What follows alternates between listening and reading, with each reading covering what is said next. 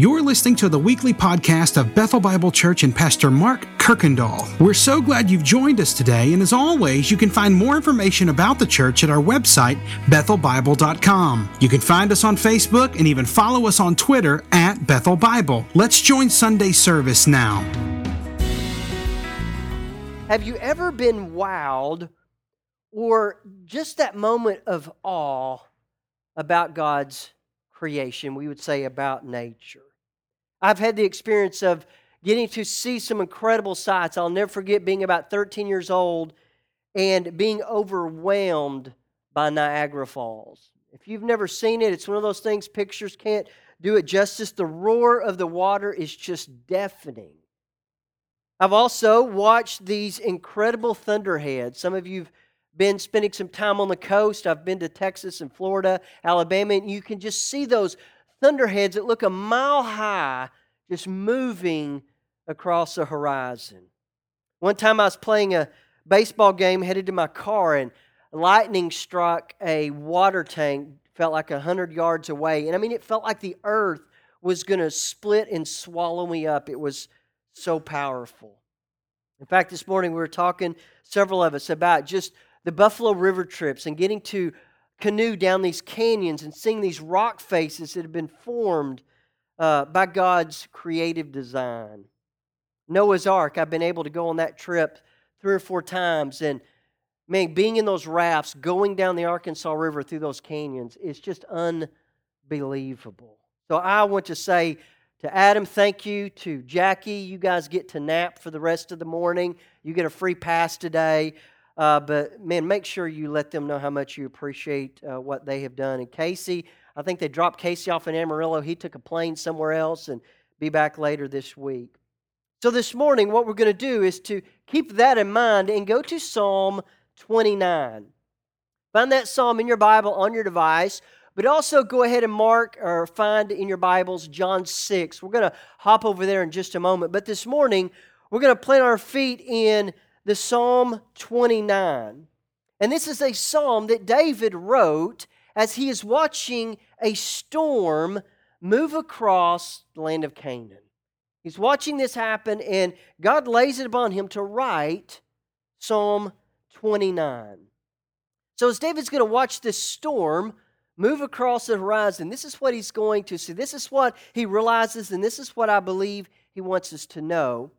And it's that what you ascribe to, talk about that in a moment, is what you live for. What you ascribe to is what you live for. In fact, kids, I want your help just a moment. So in verses 1 and 2, I want you to look, and I'll ask you how many in a, in a moment, how many times David uses that word ascribe. So, kids, look those in your notes, underline them in your Bibles. So here's what I want us to know about this word. What does this word mean? Well, first of all, it is a word that means to give weight to something. You're going to ascribe to something, you're giving it weight. But it also can mean value. It's something that you value. Uh, you're ascribing to this.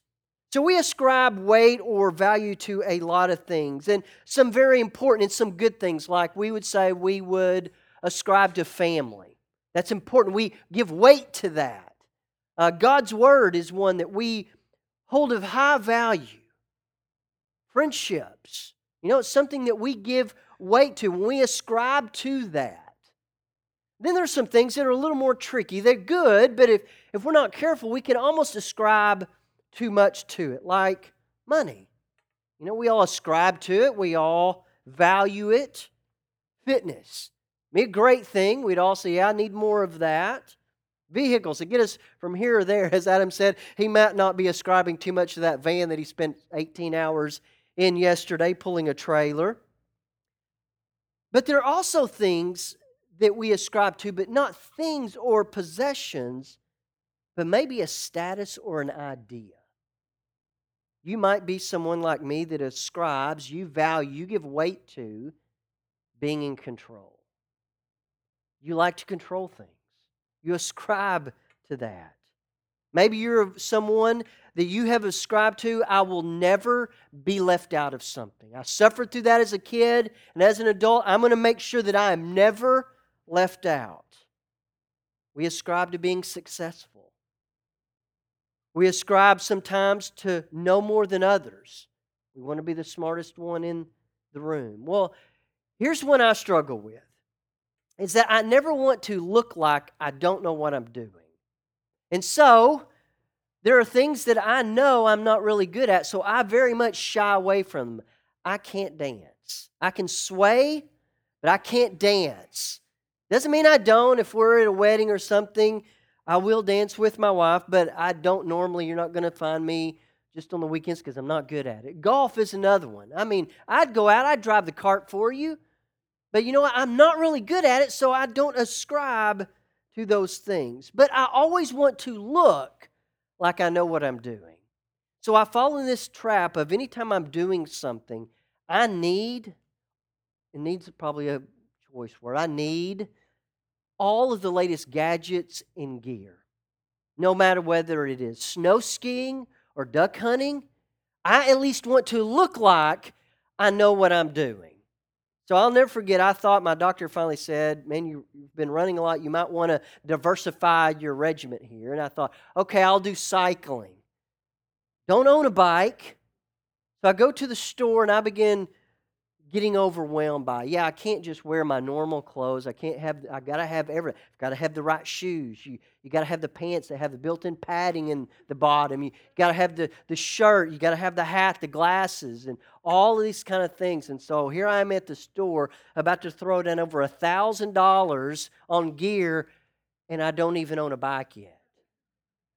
So I get home and I get convicted, and I thought, man, there's no way we can do that. So I had to call them back and say, hey, I'm sorry. I've wasted your time, but you can just put all of that back. But the problem is, is I'm ascribing to something. The problem is Marla didn't ascribe to the same thing. I'm spending $1,000 on some gear for the guy that didn't even own the bike yet. So this morning, I want us to look at this idea that what we ascribe to is really what we live for. So here we are in Psalm 29. Let's begin in verse 1 and 2. Here we go, kids. It says, Ascribe to the Lord, O heavenly beings, ascribe to the Lord glory and strength. Ascribe to the Lord the glory due his name. Worship the Lord in the splendor of holiness. So, kids, how many times does David use the word ascribe in just the first two verses? How many? I heard it. How many?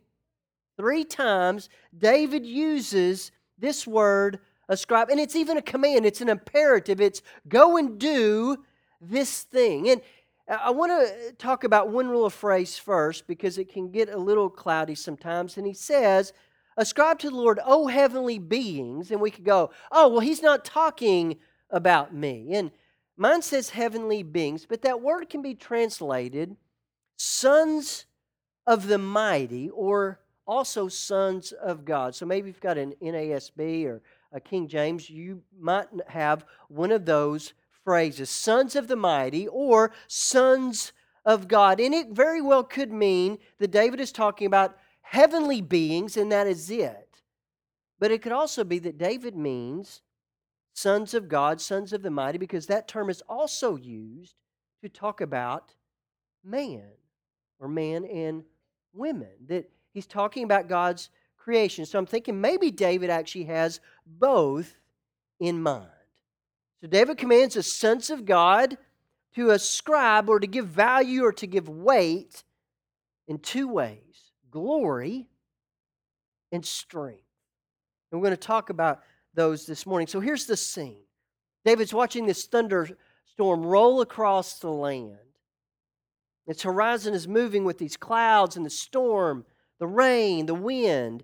And God's Spirit moves him to write, Give glory or ascribe glory and strength to the Lord. But not once, but three times David writes this. So I'm thinking, what would David feel that he needed to give us the command three times as he watches this storm move across the horizon. What is it about this storm that David writes, ascribe to the Lord glory and strength? Why was he moved to write that? I believe it's because sin has done something very dangerous to our hearts. And each and every one of our hearts, there is this battle, this war that is going on. I think we could even call it a war for glory. Because whatever glory rules your heart, it then sets the agenda for the way that you live your life. And no one is immune to this. Whatever glory rules your heart at the time, mine was I have to look like I know what I'm doing on my make believe bicycle. So it's okay to spend all this money. And that set the agenda for how I was living in that moment. Let me say it again whatever glory rules your heart, it will then set the agenda for the way you live your life. Or, in other words, what you ascribe to is what you live for. Because I think sin does two things here. One, sin blinds us to the glory of God. If you've ever stood at the Grand Canyon, I haven't had the privilege of doing that. But I'm sure you're just in awe of God's creation. In fact, I was talking to Mike Hall, he's one of the pastors downtown. Him and his son last week for his 13th birthday went to the Grand Canyon and hiked. Now it's 26 miles, but it's not like walking, you know, down Main Street. It's 26 miles of back and forth across the Grand Canyon. And most people take three or four days, and they did it in one day. And he's got some stories about how he felt after that that I can't even do justice. But I, I haven't seen it, but I'm sure you stand there and you're just in awe of God's creation. If you've ever seen the geysers at Yellowstone, hope to see that one day. You're probably filled with a deep sense of God's creativity and His glory. Or if you've watched the sunset over the mountain ranges of Colorado, you can just get blown away by the majesty of God's creation. But let me ask you did you see God's glory this morning? Where you woke up here in East Texas? Or even this week? Were you blown away by God's creation in your normal activities? And I would have to say, sadly, no. We have busy schedules, lots of duties, dirty laundry, meals to prepare, yards to mow, endless kind of mundane tasks. And we often live blinded to the glory that is everywhere around us. So sin can blind us to the glory that's there. But sin can also cause us to replace the glory of God with other glories, and we will begin living for those. But it's like this. We, we don't do this, but standing at Niagara Falls, I'm standing there, I'm not thinking as I'm watching these hundreds of tons of water roll over these cliffs and send spray hundreds of feet in the air. I'm not thinking, you know what, Ozarka really makes great bottled water. You know, you're standing there on the beach, somebody just got back, and you, those thunderheads, you know, they're so tall and they're just as white as could be. You don't stand there and think, you know what, white cloud toilet paper sure is soft. And so we don't do that. We don't substitute those kind of glories. But sadly, we replace God's glory often for our own. That we see it and we make it about us. And so I want to show you this in Scripture. I jump over to John chapter 6. John chapter 6, beginning about verse 14, it's where Jesus is going to do one of his very famous miracles.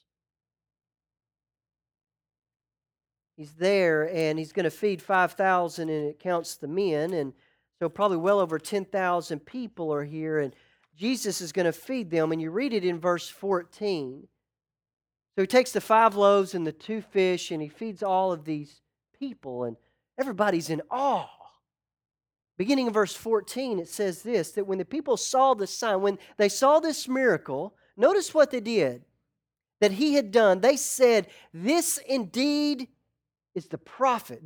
This is Jesus. This is him who has come into the world, the one we've been waiting for. They know who he is.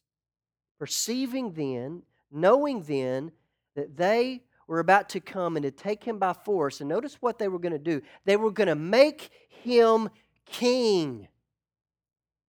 You think, man, that sounds great. They know who he is, they're going to make him king. So Jesus sets up his throne. But no, look what he does. Jesus withdrew again and went to the mountain by himself. So they see him, they recognize him, they want to make him their king, why in the world does Jesus run and hide? Why does he withdraw from them? Why would he leave them? Well, the answer is in verse 25. In verse 25 through 27, they finally come to him and they said, when they found him on the other side of the sea, they said to him, Rabbi, when did you come here? And Jesus answered them, Truly, truly, I say to you, you are seeking me, not because you saw signs, but because you ate your fill of the loaves. Do not work for the food that perishes, but for the food that endures to eternal life, which the Son of Man will give you. For on him God the Father has set his seal. So the reason he withdrew is because they wanted to make him king for all the wrong reasons, for the selfish ones. They wanted to make him king not because they saw he was worthy, but because their bellies were full. They wanted to make him king not because they saw him as deserving, but because of the benefits to themselves. They made his glory about themselves. And get this wanting the blessings Jesus provides is not the same thing as believing in him. Wanting his blessings that he provides is not the same thing as believing in Jesus. And we're going to talk about that in communion this morning. So Jesus came to give them more than just earthly bread, he comes to give them heavenly bread. Then later, we see the tragedy that happens in verse 66. It says, After this, and we're going to talk about this strange phrase that Jesus said. When he'd said this, many disciples turned back and walked with him no longer. So, in this chapter, Jesus is saying that all the physical signs, whether it's feeding over 10,000 people with only five loaves of bread and two fish, or healing a leper, causing the sky to explode with colors, the stars in the sky, an incredible mountain range. This is what he's saying. All physical glory was created and ordained by God to point us to the true glory that can only be found in relationship with God. And they were exchanging God's glory for another, and it was their own. So, with that truth in mind, let's go back to Psalm 29 and pick up at verse 3 through 8 because David is going to describe the power of God, but he's going to really narrow it down, not just all of God's power, he's going to focus on just God's voice. In verse 3, it says, The voice of the Lord is over the waters, the glory of God thunders, the Lord over many waters. The voice of the Lord is powerful. The voice of the Lord is full of majesty. The voice of the Lord breaks the cedars. The Lord breaks the cedars of Lebanon.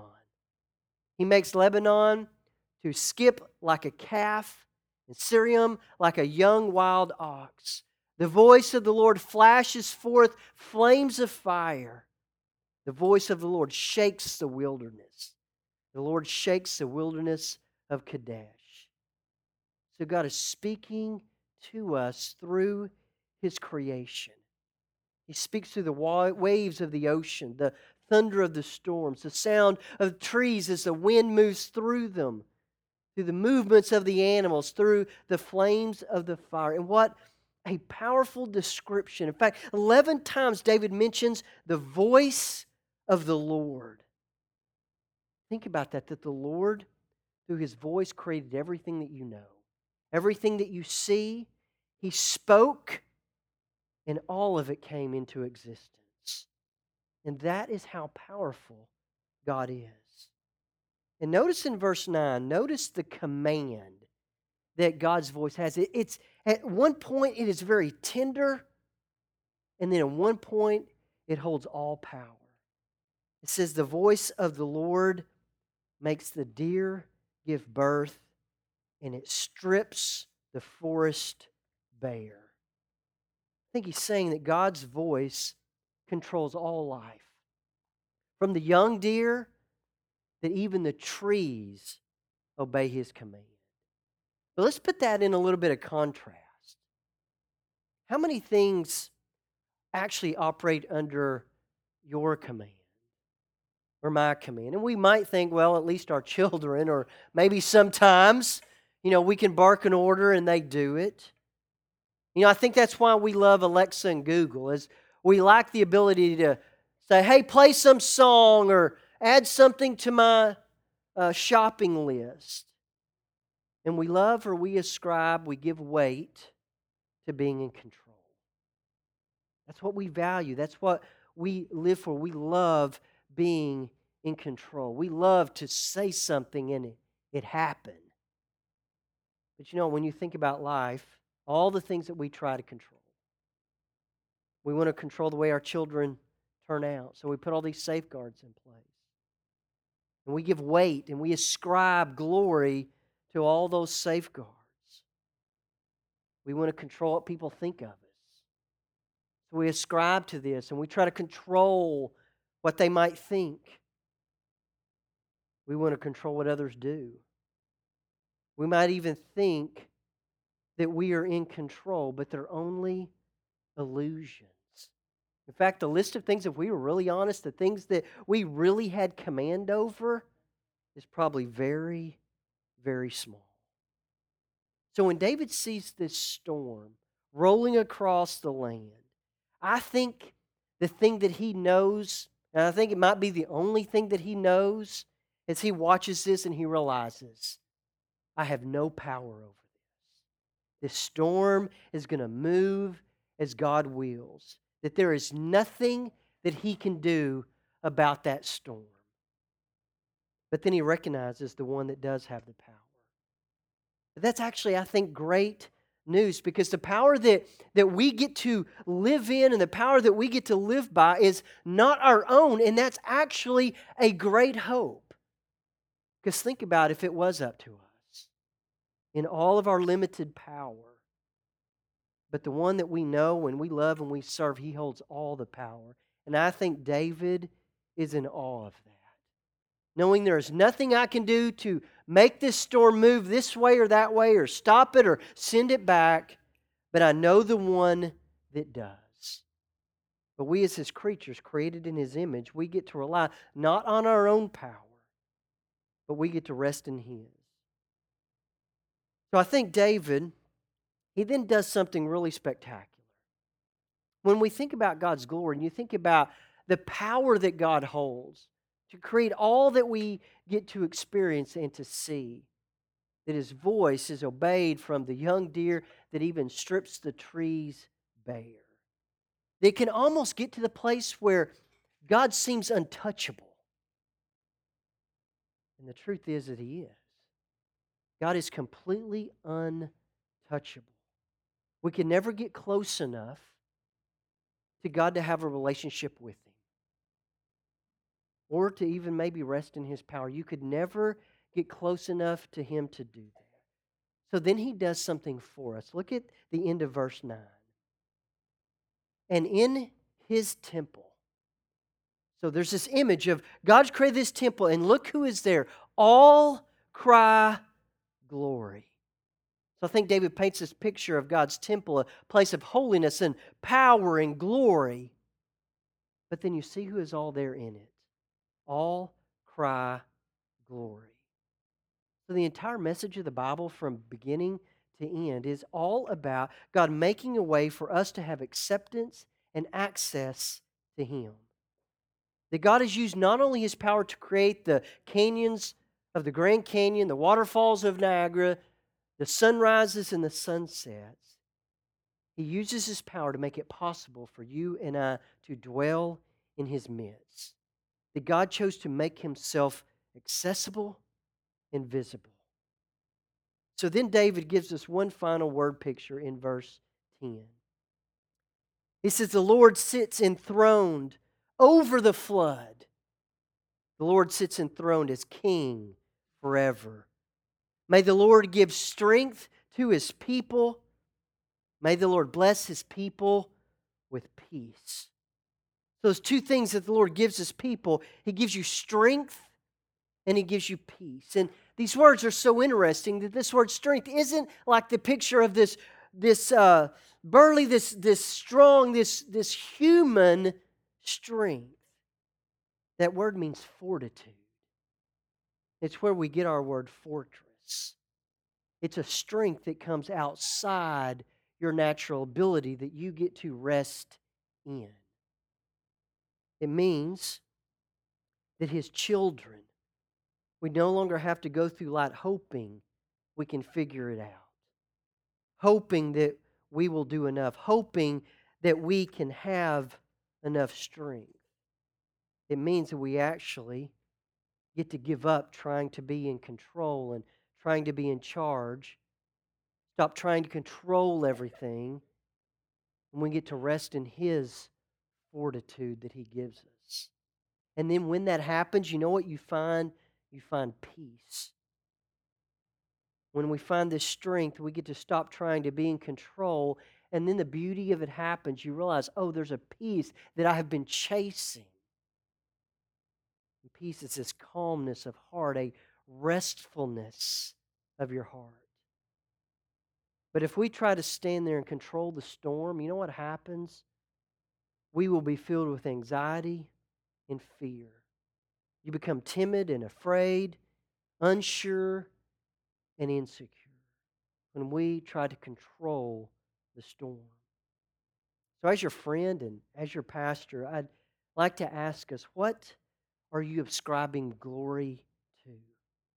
What glory right now is commanding your heart? Because there's a war of glory going on, whether it's, I don't know, financial success or certain things, maintaining a certain image, thinking that we all have to have the Chip and Joanna life. Or maybe it's just power and control itself. Because I know there are people here this morning, because listen, I am one of you. Our lives are often filled with anxiety. They're driven by fear, controlled by the own voices that we listen to in our heads. But I think we all need to hear David's command this morning to run to the glory of God because sin has put such confusion in our hearts about what glory can really fulfill and satisfy us. Because life on this side of eternity, I believe, is just one big glory war. Because we, whatever we ascribe to, whatever glory we are after, it's what we live for. And we all have glories that we are focusing on. We all have glories that are trying to win our focus. We all have glories that are trying to pull us away from the only glory that can satisfy. And that glory is found only in relationship with God the Father through Jesus Christ. So this morning, I want us to ascribe glory to the only place that can give us true life, and that's Jesus Christ. That Jesus Christ, He came into this world to live the life that we never could, and He died the death that we deserved. But He also came into the world to free us from the slavery of all the wrong kinds of glory. He lived not for His own glory, but a singular focus for the glory of His Father. And then He welcomes you and I to come to Him, to confess our struggle, to find forgiveness that only He can give. And that happens by believing in Jesus. But we need to be sure what that actually means. Because if we're not careful, we can end up like the people in John 6, where many people were following him, but they were following for what he could only do for them, the fill of their bellies, their own glory. Many stopped following because Jesus actually said something in chapter 6 that was strange and hard for them to believe. In verse 53, Jesus looked at them and he said, Truly, truly, I say to you, unless you eat the flesh of the Son of Man and drink his blood, you have no life in me. Now, I'll be honest, that's a strange saying. I mean, talks about cannibalism. But Jesus is saying, when you read the whole chapter in context, you realize this. Jesus is saying, eating is believing, drinking is believing that Jesus promises an abundant life to those who do not just want the blessings Jesus provides, but are believing in Jesus. They're not after their own glory, they're after They're believing in Jesus, is believing that His death, the breaking of His body, the spilling of His blood, pays the full penalty for your sin. That His perfect life, His perfect righteousness is freely given to you in exchange for your unrighteousness. So believing is how we eat and we drink Jesus. That is why Jesus, I believe, institute the Lord's Supper is he did not want us to forget the very core of what we believe. So this morning, I'd love for us to remember and to practice taking Jesus' life, taking his death, taking his resurrection as our. Thanks again for listening to the podcast today. We hope that you were blessed and encouraged. And if you have any questions or comments, we want you to let us know. Simply send your thoughts to questions at bethelbible.com. Thanks for spending time with us, and be sure to join us next week on the Bethel Bible Podcast.